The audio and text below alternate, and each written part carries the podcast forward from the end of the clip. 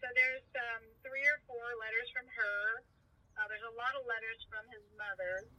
Um, I did find a letter from Bud, and I think a letter from Bob. And then I just found a postcard, and I'm pretty sure it's from Harriet. Uh, that was really cute. Well, th- thank goodness he kept those. That that's just precious. Yeah, yeah. hmm My parents had these boxes of stuff that went from Virginia to Houston. Then, um, so we lived in a, a part of town um, before the Johnson Spacecraft Center opened. Uh, my father worked at a building in a place closer in town, so we lived um, closer in town than most people who lived in uh, who worked at NASA. Right. And um, so uh, then, after my dad's health got kind of bad, we moved out to Clear Lake, and we lived there. I think six years before my father passed away. So those were my middle school and high school years. And then um, um, my mom and I moved to an apartment. Then we moved to a duplex. Then we moved to. Uh, she moved a couple of times. She moved back to Virginia. Then she moved back to Houston. And anyway, this trunk that had all of these letters was either at my mom's or at my house, wherever I lived. They went with her or with me. So uh, when I finally got around to opening the trunk, there were all these letters from when my dad was in the army. So it's really cool. That's that's really a treasure trove. Yeah. I found also found all these letters that my mother swore to me that she had burned, but um, they're letters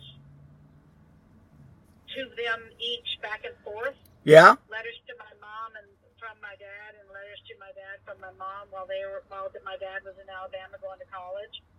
So I'm going to go back and uh, read some of those and see if I can find out any more information. I doubt he's going to write any information to my mother about Harper.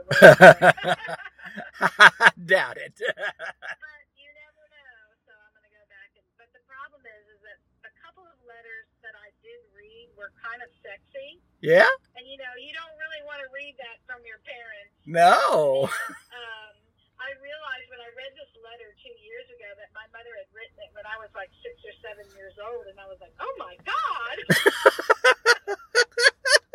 so I haven't read any for a while, but uh, my intention is over the next few years to uh, start going through them and Wow. That's amazing. put them in order. That's amazing. So I told my son Benjamin if he would do some of the research that he and I could write a book about my dad because he had a really, really interesting life.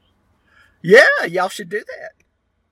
So um, hopefully, either we will write a book on the computer to share with everyone, or we will write a book to publish. We'll see. Now, Benjamin's in uh, uh, a journalistic type career, right? No, um, well, no, uh, Daniel, my Daniel. Daniel. Okay. sports journalist. Yeah, Yes. yeah. He got a, a sports journalism degree from University of Missouri. And uh, so he works for a television station called NBA TV, which is all about basketball. Yeah. Now, So what does Benjamin do? started up. Yeah, what does Benjamin do? Benjamin, Benjamin, um, so he was working for a company and living in Atlanta uh, with his brother for a while, but he uh, decided he wanted to pursue politics. Yeah. Um, he has a political science degree from the University of Alabama, and so um, he um, moved to Houston and worked for a candidate who was running as a Democrat for uh, Senate, but there were like 12 people in the running, and he didn't make the runoff. Yeah. And so um, he was about to get another job with another candidate when COVID hit. So now he's kind of uh, actually thinking about uh, and studying for possibly going to law school in about a year. Yeah. Well, I'm, you know, there's no end to politics. I'm sure there's a career there if he's still interested after we find a vaccine. Yes, exactly. Oh, yeah, definitely. Um, I don't know where his uh, life will take him, but I think that politics will be a part of it because he's always been interested in that. So Cool. anyway, I like following your girls and their girls. Well, you know. Yeah, girls, girls, girls. Uh, you know, it's it's interesting. I take a million pictures of them, and sometimes I I worry about uh, my effect on the internet uh, of posting all these pictures. But uh, I was talking to one of uh, well, my brother's former wife, Paulette. Do you know Paulette? uh-huh. Yeah, she. I I mean, don't know her, but I know who she is. yeah, and uh, I was telling her about. Is she po- Gina's mother? That's right. Uh huh. Yeah, yeah. I was telling her about you know posting all these old pictures and and keeping her in the loop because she's still a dear family friend and um, right. uh, she suggested that I well she remarked that wouldn't it be great to get all these memories down before we all go because uh, you know the the stems all but Aileen have moved on and now uh, our generation is getting on up there so uh, right. it, That's it right. it kind of prompted me to go ahead and uh, get some of this written down or, or posted or something. Maybe my children or grandchildren be interested, or or who knows, they they may not. It's kind of interesting because um, since I have boys, I kind of thought maybe they weren't really that interested and don't want a lot of the old memory things. But as they get older, they their interest becomes more piqued. And then um, I know Ben told me that he um, did ancestry for a while, and said he found out a lot about my family, but he didn't know a lot about his father's family. Uh huh. And because of uh, uh, COVID, my husband's cousins who live uh, from Philadelphia to San Francisco, um, and there's probably about um, there's probably about nine of them, ten of them. Um, they all get together the first Thursday of the month, and with my father-in-law, my husband's father is 98 years old. Wow. And so uh, Benjamin has actually sat down and listened to some of the stories, and one of Mike's oldest cousins will talk about um, where his dad's um, family grew up in Brooklyn, and Melvin will fill in. He's still sharp as a tack, and he'll fill in. Oh yeah, the house was next to so and so's, and then we did this, and we did that, and that, and so uh, it is really interesting. And someday kids will be interested in what Yeah. happened with their previous generation. Yeah. Well, let, let me ask you one last question about Harper Lee. Uh, Okay. and and that is uh it was after this all came out in in our family my mother was saying that uh uh maybe some of the color some of the descriptive color in uh to kill a mockingbird may have uh been influenced by some of the things that happened in uh the family in, in the Gibbons family there. That's right. Um, I've I've heard that. Um, I remember Doria saying something about the shooting of the dog was something Granddaddy Gibbons did, Yeah. and um, I remember Aileen was very upset because she stole these stories and put them in her book. But Annie Bob and I had a discussion about it, and I mean, journalists steal stuff from people all the time. Yeah. Um, it's not like they're stealing it; they're just using it. That's And right. So, um, my brothers both have written stories, and they've probably taken information from what people have said um, and other, you know, parts of their life. Oh, whatever. yeah. And Yeah. That's just the way uh, people who write books do. I I really wish that I could write a book. I I hope to someday at least write a historical diary of uh, my family's life, but um, uh, I'm much a better editor than I am a writer. So, um, but I do know that writing is a mixture of your own experiences as well as the experiences of people from around you. Yeah. Yeah. I don't have any facts about it. Oh no, I I wouldn't I, want I to. think I think that's the lore, and I think it's probably true. Some of it. Yeah, yeah, I wouldn't want to purport to write down any facts. I wouldn't want Harper Lee's uh, estate to come after me. This is all family lore. It's like in my uh, in in my father's lineage. Supposedly, there's some uh, you know Native American uh, heritage. Well, you know, we did some ancestry.com and you know, we never found any uh link to any kind of Native American heritage. So that those kind of stories, On either side of the family. no, not on either side of the family. Wow. Do, do you know anything I don't know? I just know that I always heard that uh, that uh, my dad, your mother's father, had American Indian in him.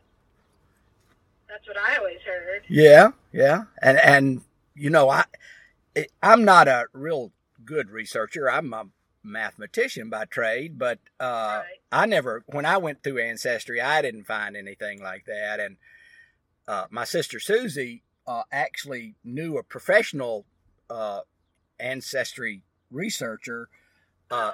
who who traced her back to, you know, the daughters of the revolution so she could become a DAR member and uh, she she didn't find anything. Interesting. Yeah, Yeah, yeah. Um, I definitely could be a DAR uh, from my mother's side too, yeah. because she's uh, first family of Virginia. Oh wow. but um, you know, I, I think that um, uh, our our family story is not um, totally unique, but I think that the fact that they all stayed really close and um, and just really really cared about each other and Uh-huh. have um, a really wonderful. uh, I know from my own standpoint. Um, I have a uh, a mother from Virginia and a father from Alabama, but they raised me that everyone is equal and not to be um, prejudiced for any for any reason of anybody, and I feel really proud about that. Yeah, that's something that, that I spoke to my siblings about is, you know, we were raised in the deep, deep South, and none of us uh, have any inclination toward uh, any kind of racist belief. We're all, uh, Right? you know, very accepting of diversity. Yeah, yeah. I think it's wonderful. I Yeah. really do. Yeah. Um, I'm very, very lucky. I worked at a nature center for 26 years, and then I got let go because we had a director who decided to quote go in a different direction. She just didn't really like me. Yeah. But um, anyway, um, I thought I wasn't ever going to work again, but I ended up getting this job, and it's uh, called the Episcopal Health Foundation. Right. I saw that. And they are a fantastic place.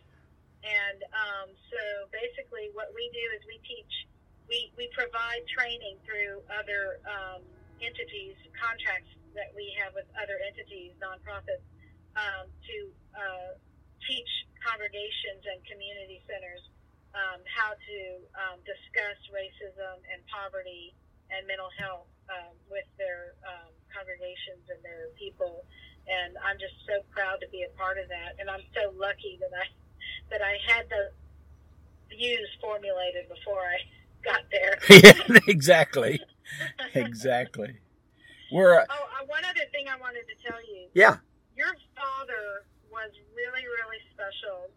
And he and I just sort of migrated towards each other at the family reunions. I think part of it was because he was kind of an outlaw and I was uh, an outlaw in that I was in the family on the given side, but I didn't really know very many people. Right. So uh, we talked a lot. He told me about his, um, I think he did motorcycle trips Yeah. and um, you know he talked about his kids and um, and just um, he was so so sweet. And the thing that made me mad was no one ever told me he died, Oh, and I don't even know when it was that I found out. What year did he die? 1988. 88. So that makes sense because um, I remember I didn't. I lived in California from 87 to 90, so I didn't go to the family reunion for like you know two or three years in a row. Yeah. And um, and when I went back and I found out he died, I was shocked and I was so upset because no one had told me because he was such a sweetheart. I just loved him. I just wanted you to know that he. I don't know how he was as a dad or you know as a, as a husband, but I do know that he was really really sweet. Well, thank you so much. You know, my memories of my dad are are all positive. Uh, he he uh, loved his children. He, you know, Howard uh, was a stepchild, but he loved Right. Howard just as much as all the rest of us. He Mm. never treated him anything other than a son, and uh, you know, he was occasionally uh, rough on us. He gave us some pretty hard spankings. Oh, Uh, sure. My dad beat the crap out of me because I made some D's. Yeah. I I can tell you no that mine is going to be stupid.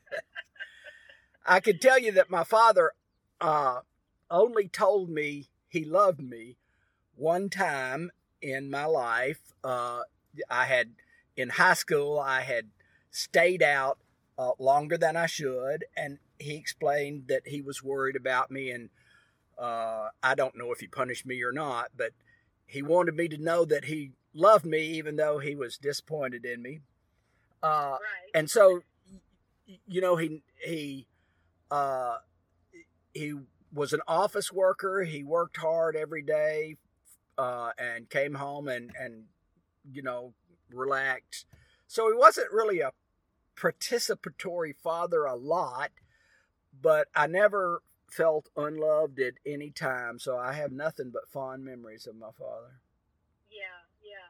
My father worked, worked, worked. I mean, uh, there was always a um, moonshot, or you know, there was always something going on uh, in NASA. And then we worked in the newspaper when we were real little. Um, you know, there was always deadlines and this and that. But, but I also think that it was a generation. I think our parents' generation was raised by people who were non-demonstrative in the first place. Um, I think um, every generation that's come um, has, I don't know, as, as far as my husband and myself, um, we have a hard time, like, you know, holding hands or being um, demonstrative ourselves, but we made sure that we're that way with our kids, and we still hug and kiss our kids, even though they're 30 and they're boys I think it, I think it's, you know, it, it, it started with our grandparents who weren't very, um, you know, demonstrative of, of their love and affection. yeah And it, it kind of worked its way down. But I think every generation we get better. well i hope so i i hug my grandchildren just 24 hours a day if i could I know I would be. I have grand dogs, and I, I hug them because they live with me at the moment. oh But um, but yeah, I I hope one day I'll have grandkids and I will be able to love them and hug them as much as anybody. Well, I hope so too, because they are a real joy. Yep. Oh gosh, and yours are so adorable. Oh my god. Thank you. Beginning with Savannah. Now I love the relationship that um, that our kids have. Savannah's a lot younger than Ben and Daniel, but they still keep in touch. I know um, Thanksgiving. I went to um, the week before Thanksgiving. I went to Atlanta to spend a few days with Daniel, and he and I he had gotten a new car, and it was like a, it's a Lexus sports car kind of thing. And I said, well, let's go for a drive. He said, okay. So we drove up to Chattanooga and went to Elizabeth's restaurant. Oh, I I can't tell you how much she appreciated that. That was just the highlight of her week or month. I she just loved that. well, the part I loved was uh, Daniel texted Savannah and said, "What are you doing in 45 minutes?" or maybe it was like an hour and a half or whatever it was. But Well. whatever Google said it would take us to get there. if you can get to uh, Chattanooga from Atlanta in 45 minutes, you're flying. yeah, it was probably an hour. It was probably 95 minutes. It was probably an hour and a half. Yeah. It wasn't as far as I thought it was going to be, um, but then we were flying al- flying along in his new car. Yeah. It is amazing how accurate those apps can be. I know, I know, but it's wonderful how the kids have gotten um, kept in touch. and I'm hoping to get the word out to everyone because I I don't know that everyone knows um, that we're going to be having these um, Zoom calls this week for the reunion. Yeah, yeah. I, you know, I hate Facebook, but if not for Facebook, I don't think we'd know about stuff like that. That's right. So anyway, well, I enjoyed the chat and the interview, and Well, thank we can do it another time. yeah, thank you so much. That that was just unbelievably fascinating hearing my mother's letter. Just unbelievable. Well, there's a couple more, and I'll try to get them recorded and uh, get them to you. And um, if not, I'll definitely bring them to you at the next reunion. All right. Well, thanks so much. All right, John. Take care. Tell everybody I said hello. You too. Love you. All right. Bye bye. Love you too. Bye bye.